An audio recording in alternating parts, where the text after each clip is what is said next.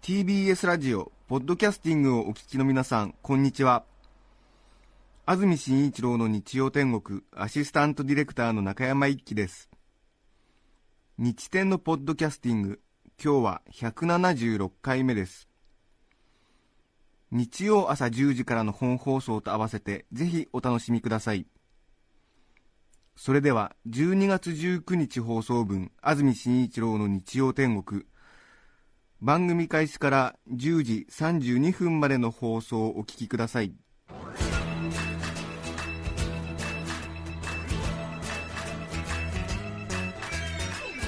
安住紳一郎の日曜天国。おはようございます12月19日日曜日朝10時になりました。TBS アナウンサー安住紳一郎です。おはようございます。中澤由美子です。皆さんはどんな日曜日の朝をお迎えでしょうか？さてスタジオのあります東京都港区赤坂にありますスタジオは晴れ渡っています。最近日曜日いい天気が続いてますね。本当にそうですうねん。ちょっと先週、今週ですね、特に。すごく寒波が押し寄せまして全国的に寒かったようですが、がっくり寒くなりました。そうですね、冬本番という感じがいたしますが、はい。そして風も随分流行しているようですね、そうですよね。うん。インフルエンザ流行ということになった都道府県も結構多かったと聞いていますけれども、うん。皆さんはお体の調子いかがでしょうか？さて今日の関東地方の天気ですが晴れ夕方から曇り最高気温は昨日より2度低く東京が11度。これでこの時期本来の気温だということです。うん。そして明日月曜日は曇りで夕方から晴れるでしょう。明日月曜日の東京の最低気温は6度。最高気温は16度まで上がります。月曜日は結構暖かくなりそうですね。そうですね。今朝もかなり冷たい風が吹いていましたけれども、うん。本当にちょっと肩をすくめて歩いてらっしゃる方が多かったかなという感じですね。はい。それから今朝歩いてきましたら、私の住んでいる近くの私立のはい。中学校ですか、ねなかなか優秀な学校だというふうに聞いていますけれども、入学模擬試験入学模擬試験。うん、ちょっと私、ずっと公立育ちだったものでよくわからないんですけれども、多分私立の中学校は受験は1月とか2月ですよね、きっとね。そうで。すよね。その、なんですかね、は慣れるための模擬試験みたいのを学校でやるんでしょうか。あーあ何か塾が会場を借りてやっているとか。塾ではね、ないようなんですけれども、その学校主催で、多分本番緊張しないように、へえと事前に12月、この時期に一度リハーサルみたいなものを行って多分受験生の皆さんに会場に慣れていただいて面接官の風景など面接会場の風景などを見てもらって本番で実力を発揮してもらおうという多分非非常に少子化らしい少子化時代らしい受験生に優しい 本当ですね。公立育ちから見ると随分手厚いなみたいなね感じはいたしましたけれども。そんな看板が出てる学校に続々と多分小学校6年生でしょうね。ええ。主に女の子ですけどもええ。小学校6年生の女の子を連れた。はい。そして傍らには父親か母親かのどちらか。ええ。その2人組2人組が続々と門をくぐっていきましたけども、うん。何か全く無関係の私としては、はい。大変緊張している12歳11歳の皆さんの表情を見てるだけで何かちょっとええ。微笑ましいというかそうですね。ニタニタしちゃうんですけれどもそして緊張している子供と微妙に距離を取りながらただ緊張している子供を見守るしかない親。そうですね。うん。なんか続々とうん母馬子馬みたいなのが何かこう 牧場に入っていくみたいな感じ。全くね部外者ですからちょっとね他人の緊張を楽しんでいるという嫌な一面ですが。でもなんかねすれ違うたびに、はい。親と子と交互に顔を見て何かこう似てるなとかあやっぱり親子だなとかえあとは何かこう子供が親を引っ張ってるなとかここは親が子供を引っ張ってるなとーかあここはなんだみたいな同級生みたいな親子だなとかなんかちょっと何十組とすれ違いましたのでそれ見てるだけでええ随分と楽しかったですが。そしてもう一つすごいことに気づいたんですけれどもはい。親が多分私と同世代もしくは年下。そりゃそうですよね。11歳12歳の子供ですからお母さんにしてみると2 5 6で産んでると私と同年代同級生ということになりますからなんか最初ずいぶん若いお母さんが最近多いなと思ったんですけども、うんうん冷静に200メーターぐらい歩きますと あそっか俺にもこれぐらいの子供がいていいんだなとか思ったら急になんか酸っぱい胃液が戻ってきちゃって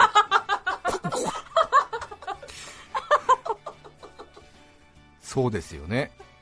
25歳26歳で産んでると当然それぐらいのお子さんいらっしゃるわけですから。えー最初は何か余裕かましていや最近のお母さん若いななんて思ってふんふんふんふん言ってうわ緊張してるなんて思って見てたんですけど最終的には私の胃液が上がっちゃいましたね。いかんっていう時間は平等に流れてるはずなのにみたいな感じですけれども。そんな冬の朝を迎えました。皆さんはいかがお過ごしでしょうか？さて今日はスペシャルウィークです。聴取率調査週間です。普段皆さんがどの番組をどの時間帯に聞いてくださっているかを調査する週間ということになります。はい。プレゼントが豪華になっております。プレゼント今回はおせちを用意いたしました。この時期恒例になっていますが日本料理の老舗なだまんのおせちを今回は7名様にプレゼントいたします。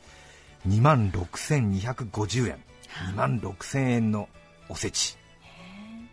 今回はあまり欲張らずに和風1段のものを選んでみました。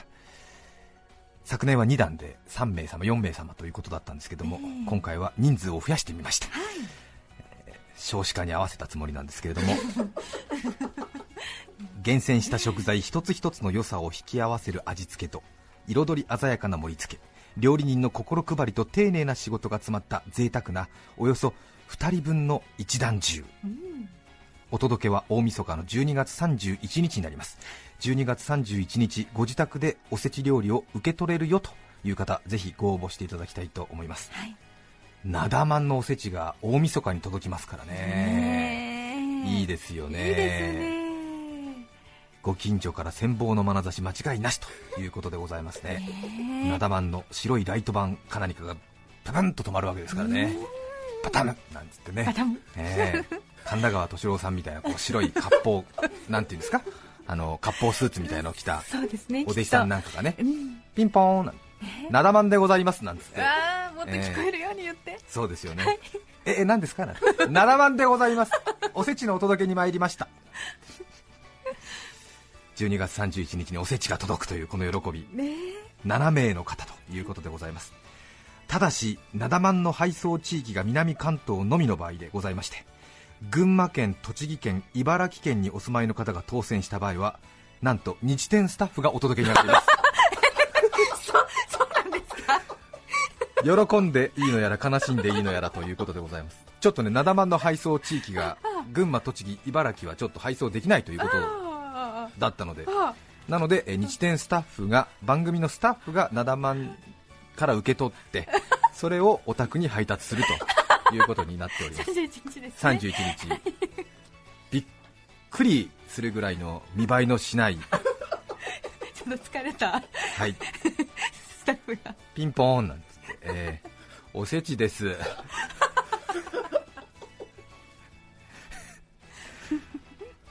群馬県、栃木県、茨城県の方は日天スタッフがお届けに上がります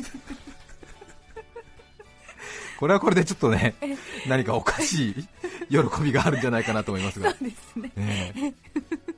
楽しみにいそうですね。ただきたいと思います。そして今日はスペシャルウィークということで全国の皆様にも2時間約2時間お楽しみいただきます、はい。ぜひ普段関東で流れているラジオを一緒に体験してみてください。はい。それからインターネットということで全世界大げさですけどもね、えー世界で活躍している日本人の皆さんにももしかしたらお楽しみいただいているかもしれません、皆さんの国の景気はいかがでしょうか？日本はそろそろ師走を迎えます。ね。ぜひ日本に帰ってきてくださいね。さて暮れも押し迫りました今日12月19日日曜日ですがこの番組日曜天国では恒例になりました1都6県市町村別リスナー確認調査を行います、この慌ただしい年の瀬に余計に慌ただしい気持ちになるなあという評判もいただいておりますが これは私が醤油合唱パンダと並んでライフワークにしているものです。我慢してどうぞお付き合いください。2007年にスタートいたしまして1年に一度年末に行ってまいりましたので今年で4年目4回目ということになります。あっという間ですね。え最近聞き始めたという方はちんぷんかんぷんだと思いますのでこの調査の概要をまずは手短にご紹介しますが。はい。そもそもはこの番組がスタートしたのが今から約6年前ですね。2005年4月10日日曜天国番組はスタートいたしましたが私自身この番組がラジオに携わる初めての経験だったんですね。はい今ではもうこんなに随分長いことやってるような声をして喋っておりますが、まあ大変ドキドキでスタートしたという経緯があるんですが、はい。1年くらい経った時にあることに私はふと気づくわけです。はい。番組にはラジオを聴いている皆さんからお便りメッセージが送られてくるわけですがまたそのハガキ、ファックス、メール、電話手段は違いどこのお便りは番組の屋台骨になっているということは紛れもない事実なんですがねしかしどうやらそのお便りを送ってくださる地域と 送ってくれない地域があるなと。そういうことに気づくわけですね。これは本当に自分が担当してびっくりしたことなんですよ。本当に白黒つくわけですよね。ねええ。一体この差はどこから生じるのだろうか、一度徹底的に調査をしその理由を白日のもとにさらしてみたいというのがこの調査を始めるそもそもの発端であります。過去3回2007年、2008年、2009年過去3回の調査でさまざまなことが分かってまいりました。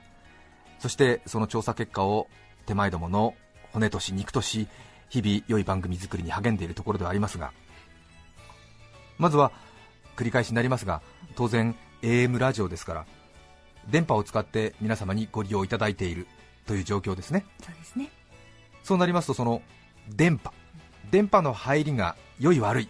良し悪しによって大きく影響されるだろうな。はい。AM ラジオの苦手なもの。久保地雷在日米軍他局の電波塔とかねいろいろねこう言ってまいりました、えーいろいろなこう要因があってそういう状況になってるんだなじゃあそれを解決するためにはどうしたらいいのかなということもいろいろねこれまで過去3回の放送でお送りしてきたわけですが TBS ラジオは埼玉県戸田市にある送信所から 954kHz、100kW という出力を持って電波を出しています。この電波の入りが悪いからお便りが来ないんだ、いやいやそれとも番組自体との相性が悪い番組に対しての興味がないので反応がないんだ。どっちなのか。え？このテーマで過去3回調査を続けてまいりました。はい。題しまして電波が悪いのか俺が悪いのか。こういうテーマですね。究極的には。究極的にはね。そうですね。電波が悪いから反応がないのか、いやいやいや俺が悪いから反応がないんだこの街は。それを明らかにしたいなっていうことでしたよね。ところがです。はところがはい。4回目の調査を迎える今年2010年ですね。はい。状況が大きく変わりました。は。お気づきの方いらっしゃいますでしょうか。2010年今年ですがラジオを取り巻く環境変化がありました。何でしょうか。お分かりですか。ラジコの登場です。今年運用を始めたラジコ。はい。ネイティブ風に言うとレディコになりますが。RADIKO ラディカルレディコですね、はい。えー。電波を拾って聞くラジオがラジオくん。でパソコンで聞くラジオがラジコちゃん。でラジオとラジコみたいなね。オスメスみたいなね、はい。そういうような啓蒙活動を続けているようですが一向に定着しませんが、えー。ラジコパソコンからでもラジオが聴けるシステムっていうのが本格運用されたんですね、今年2010年、ええ歴史的にそうですね。エポックメイキングな。この番組でもうなぎマヨバーグと題しまして ご紹介してまいりましたけれども。皆さんお持ちのパソコンを開いてラジコのページを開いて開きますと在京関東のラジオ局のボタンがこうずらりと出てまいりまして聞きたい放送局のボタンをこうチュッとクリックしますとクリアな音質でその放送局の放送が雑音なしで聞くことができるわけですね、ええはい。えーまあ、ラディコの認知普及にはまだまだ課題があるとはいえですよ、はい。ここまでお聞きになったらもうお分かりですね。理想論で言えば電波の入りがいい悪いで聞く聞かないっていうのは理想論ではもうないわけですね電波の入りが悪いから聞けないんだという人は順次ラディコに移行して解消されていくはずですから、うんまあそうですね。そうですね。はい。ええ。電波が悪いのか俺が悪いのかというテーマ設定がもう崩れ始めてるわけですよ。ね電波の出口が塞がれえそうですよね。そね。えはい その選択肢ないです、えうん。ええ。まあ、ちょっとあのいやらしい言い方をしますと、うん。ラディコの普及が今一つなのか俺が悪いのかっていうのが、まあ、今現在2010年の置かれている状況ですよでもこれがまた来年再来年と回を重ねますとラディコがまあ普及して、まあ、パソコンを使う人がほとんどの世代になってきますと。当然電波が悪いからラジオが TBS ラジオが聞けない。そういう人いなくなってくるわけですか。らね。電波が悪いのか俺が悪いのかっていうのはもう本当に過去の調査方法になってくるわけです。うんなるほどそうですうねん。もう電波のせいにすることができないと。そうですね。ちょっと日曜の朝からくどい説明になってますが実際実は私も過去3回調査をしてまいりまして、電波が悪いのか俺が悪いのか白黒つけて見せやしょうとこう男気を見せるふりだけして実は鼻から私は最終的には電波のせいにしようという結論のもとに話を展開してるわけですよ、ええ。結局はねそういうことですよ。俺が悪いなんていうふうに結論付けたことは一度もないわけですええ過去3回、結局電波が悪いのか俺が悪いのかっていうちょっと男気ある風呂敷を広げつつも結局は電波がこうなってるからこうなんですね、この地域はみたいなそういう結論に持ってってるわけですよ、その話をにょーっと膨らましてるだけですから。ところがラジコがもう本格運用されましてテスト運用を終えまして本格運用ですから北関東の皆さんもラジコが使える。この現在。もう逃げようがありませんね。そうですね。電波が悪いのか俺が悪いのかではなくてもうすでに俺が悪いのか俺が好きなのかという時代になっちゃってますねこれね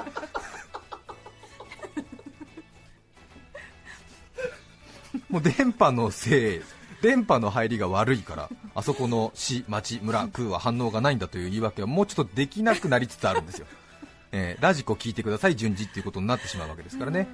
急に何かこう喉元に刃物を突きつけられたような。急にちょっとね間近で見てたカーレースが急に車が自分の方に向かってきちゃうみたいな。うわーこっち来たみたいな。そして動揺と興奮入り混じっまた大きく傷つきそうな予感満載。これはねちょっと自分一人の胸で受け止めるのは厳しいなという感じになってまいりましたね。これまでの1都6県市町村別市区町村別リスナー調査では大変複雑ないろいろな要因を一つ一つ紐解いていく感じでしたが、どんどんどんどんと特に今年からですが至ってシンプルになりつつあるということですよね端的に申しますと皆様がお住まいの市区町村と手前どもの番組の相性を端的に数値化するという。そううんですね。相性調査みたいなことになってますよね。そうですね。ん。まあちょっと自己愛の強い私といたしましてはええ。私のスカレド調査みたいなことになっちゃうわけですよね。ドキドキわなわなとはこのことなんですけれども。本当だそして1都6県市区町村別リスナー確認調査のもう一つの軸がありますね。は1年ぶりになりますんでお忘れの方も多いかと思いますが発する係数というキーワードが出てまいりますね。ははい。これも専門用語なので解説が必要ですね。発する係数カタカナで発すると書きますがはい。ラジオを聞いている人の中でメッセージをよし送ってみようと思う人の割合のことをこれを発する係数と呼んでいるわけですがはい。メッセージ意見を自分から発信するのを発すると、張り切る張り切るの発する発するをかけたネーミングでの発する係数ということなんですが、ねえ。えーこの発する係数私は過去3回の調査。県別はもちろんのこと関東にある400の市区町村別に全て私算出して握っております、そうなんですよね、えへーー怖いなと思われるかもしれませんが。これ実は比較的大事で県民性が出たりとかですね。ね。あるいはその直近の放送過去5回分にその街が登場したか否かによって発する係数が動いたりするんですよね、へえー私のお市区町村がちょっとこの番組では注目されてるなと思うと当然ねこうハッスルする傾向ありますしね、えーそうん。このハッスル係数っていうのがあるんですが、うん。当然高い県、低い県、はい。高い町、低い町、これは非常にその住んでる皆さんの顔が本当に手に取るように分かるようなはい。非常にいい数値なんですけれども、各市町村の人口が分かっていますので、そこに番組の聴取率をかけますね、日曜天国では大体2.0%から2.5%ぐらい毎回いただきますので、例えば人口に2.25%をかけると、その町に住んでいる日曜天国を聞いている人の総数が分かるわけですね。そ。ですね、ええ。うん。でその数をその町からいただいたメッセージの数で割るとその町のリスナーの何人に1人の割合で番組にメッセージを送ってくださるか。ハッスルするかが分かるわけだそうなんですね、え。ただ聞いてるだけか実際送ってみるか、うん。はい。そして先ほどもお話ししたように繰り返しになりますが電波の入りが良い悪いを理由にすることができなくなりつつある今回の調査においてこの発する係数というものが非常にウェイトが大きく占められますね。まさにこの発する係数上位の市区町村が番組との相性が最も良い町だということになります。そうですね。そうですね。ええ。発する係数トップのーはい。町がはい番組と最も相性がいい。そうですよね。相思相愛。うん。あうん。そう愛されてるってことだ。そうなんですよね、はいはい。で極論をすれば私たちが最も居心地の良い街が分かるということになりますねそうですよね。そうですよね。ん。向こうがものすごく好意的なんですか。ら、そうですよね。ええ。え最も私たちと相性のいい関東400にも及ぶ市区町村の中から唯一の街が明白になるということですよね。うーこれはなかなかすごいことだなと。そうですね。そうですよね。知って行わざるは知らざるに同じという言葉皆さんご存知でしょうか、ええ。はいこれ今日2時間でこれ分かるわけですから、うん私たちと最も相性のいい街が分かるんですよ。そうですね。はい。これはやっぱり何か私たちも行動を起こさなくちゃなるまい。発する係数の今回最も高かった市区町村。はい。私はえーこの市区町村から放送したいと考えます。は？東京都港区のスタジオじゃないんだなもう。え？は？ずっとここで放送しているけれども。そうね自分たちを最も愛してくれている街だよ。はい。その街でそして私をはじめとする出演陣が最も居心地が良いと感じる街からはい。放送すればきっと今よりもいい放送ができるはずに違いない。そうでしょ、まあそうです。ね、うん。とでもと言いますと？ですからいわゆるホームグラウンド変更だよねそうですよ。横浜ベイスターズ新潟に行くのか？とかね。あ楽天が仙台に行きました？みたいな話ありますけれども、もう私たちは港区をホームグラウンドにする必要はないんじゃないんでしょうか？一番愛されてるところに。求められているところに行くべきじゃないでしょうか？私はそう思いますけれどもね。ええ。まあ、俺が悪いのか俺が好きなのかという切実な問題を喉元に突きつけられてもうちょっと半ば自暴自棄になっていることはありますけれどもやっぱりね愛される街で私たちはやっぱり仕事をするべきじゃないでしょうか。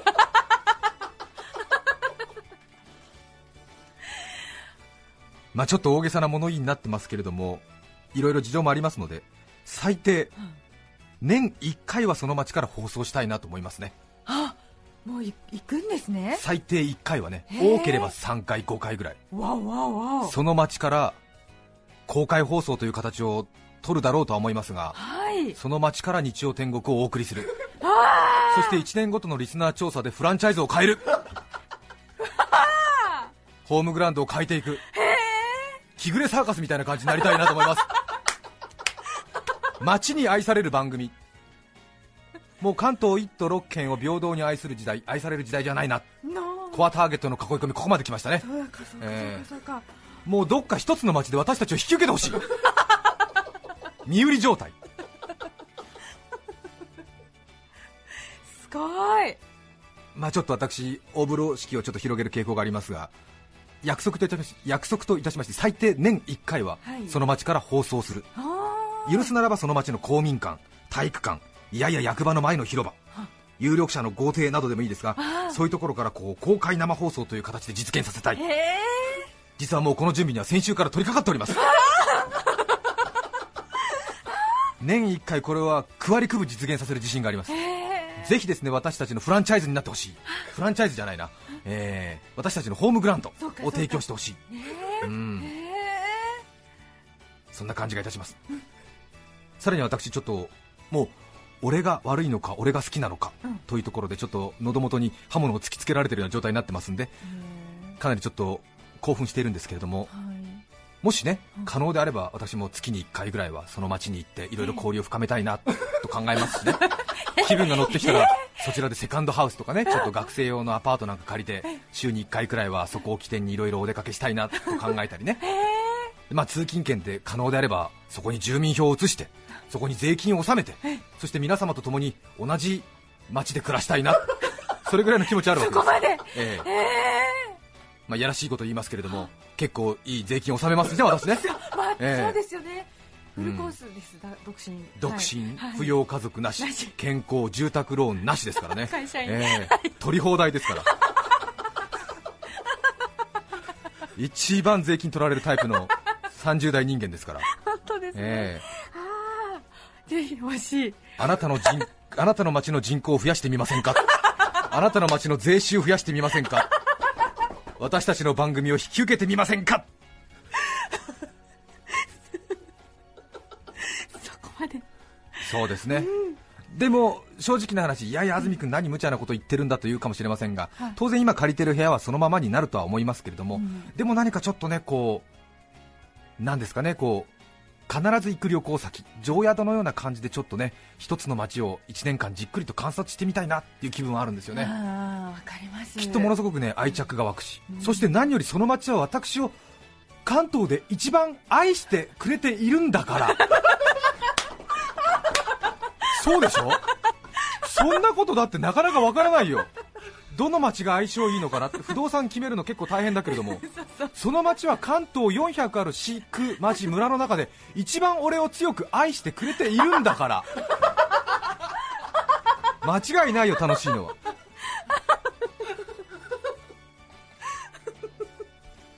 さてお気づきかと思いますがいつもは1都6県市区町村別リスナー確認調査。冒頭から具体地の名前を出してアナウンスしてまいりましたが、はい。今回は事前に名前を出すことで数字が変動する場合がありますので今回はあえて具体的な説明を省略しました。私はリアルに今回は計測する意気込みです、うへえちょっとね、何々町から普段はないんですとか言うとその町がブンと増えたりね。そうね。えーそういう傾向がありますんで、はい。今回は冒頭から県の名前、町の名前を一つも出していない。そうだそうだ。ええということで非常にフラット、ノーハンデ電波の入りがいい悪いのハンデもなくなりつつありますから、はい。これはリアルにですね、はい。番組と皆さんの街との相性を計測してみたいと考えております。そして各県別今まで3年間繰り返してまいりました県別での全市区町村での確認は引き続きはい。番組の途中でお伝えしてまいりたいと思いますが、い。これも具体的な町の名前を省きながらご紹介してまいりたいと思います、最後の最後までわからないんですね。そうですね、ぜひこのちょっと狂気じみた企画 お付き合いいただきたいと思います。そうですね。はい。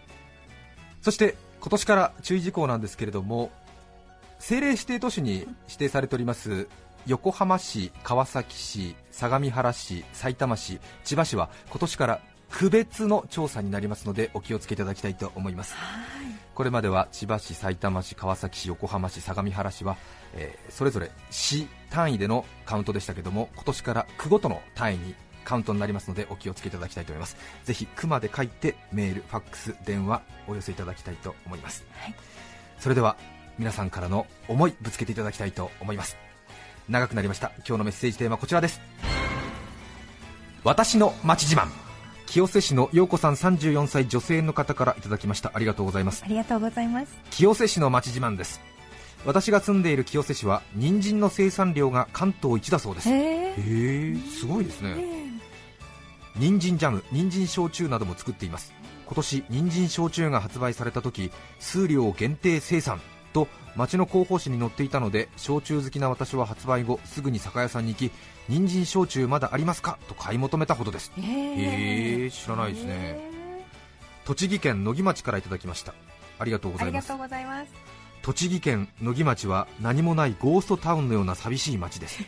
JR 宇都宮線野木町です。はい。唯一駅前東口に潰れておかしくないような古本屋が1軒あります。はい。それがうちです。自慢になりませんか？古本屋の親父ワニワニ堂さん52歳男性の方からいただきました。あありがとうございます。いいじゃないですか。そうですか。ねえ、うん。頑張っていただきたいです。ワニワニ堂行ってください皆さそうですそんうです。古本買うときうんねえね最後一軒東口で頑張ってるそうです。はい。皆さんからのメッセージをお待ちしています。はい。e メールのアドレスはすべて小文字の日天アットマーク tbs.co.jp nichiten.tbs.co.jp です。抽選で7名の方に日本料理の老舗なだまんのおせち和風一段をプレゼント。そして3名の方にはカルピスセットをさらにメッセージを紹介した全ての方にオリジナルポストカード女武者陣中影文の図をお送りしています。今日のテーマは私の街自慢。皆さんからのメッセージお待ちしています。番組では皆さんから曲のリクエストも募集しています。ぜひメッセージにリクエスト曲も書いて一緒に送ってください。それでは今日の1曲目です。群馬県太田市暗闇司令さん41歳男性会社員の方からいただきました。ありがとうございます。スピードホワイトラブ。どうぞ。12月19日放送分安住紳一郎の日曜天国。10時32分までをお聞きいただきました。著作権の問題がありリクエスト曲は配信することができませんので今日はこの辺で失礼します。安住紳一郎の「ポッドキャスト天国」本放送で今日は1都6県リスナー調査を行いました。私都道府県別の発する係数も出していますので後日お伝えします。意外な県が強いんです。TBS ラジオ954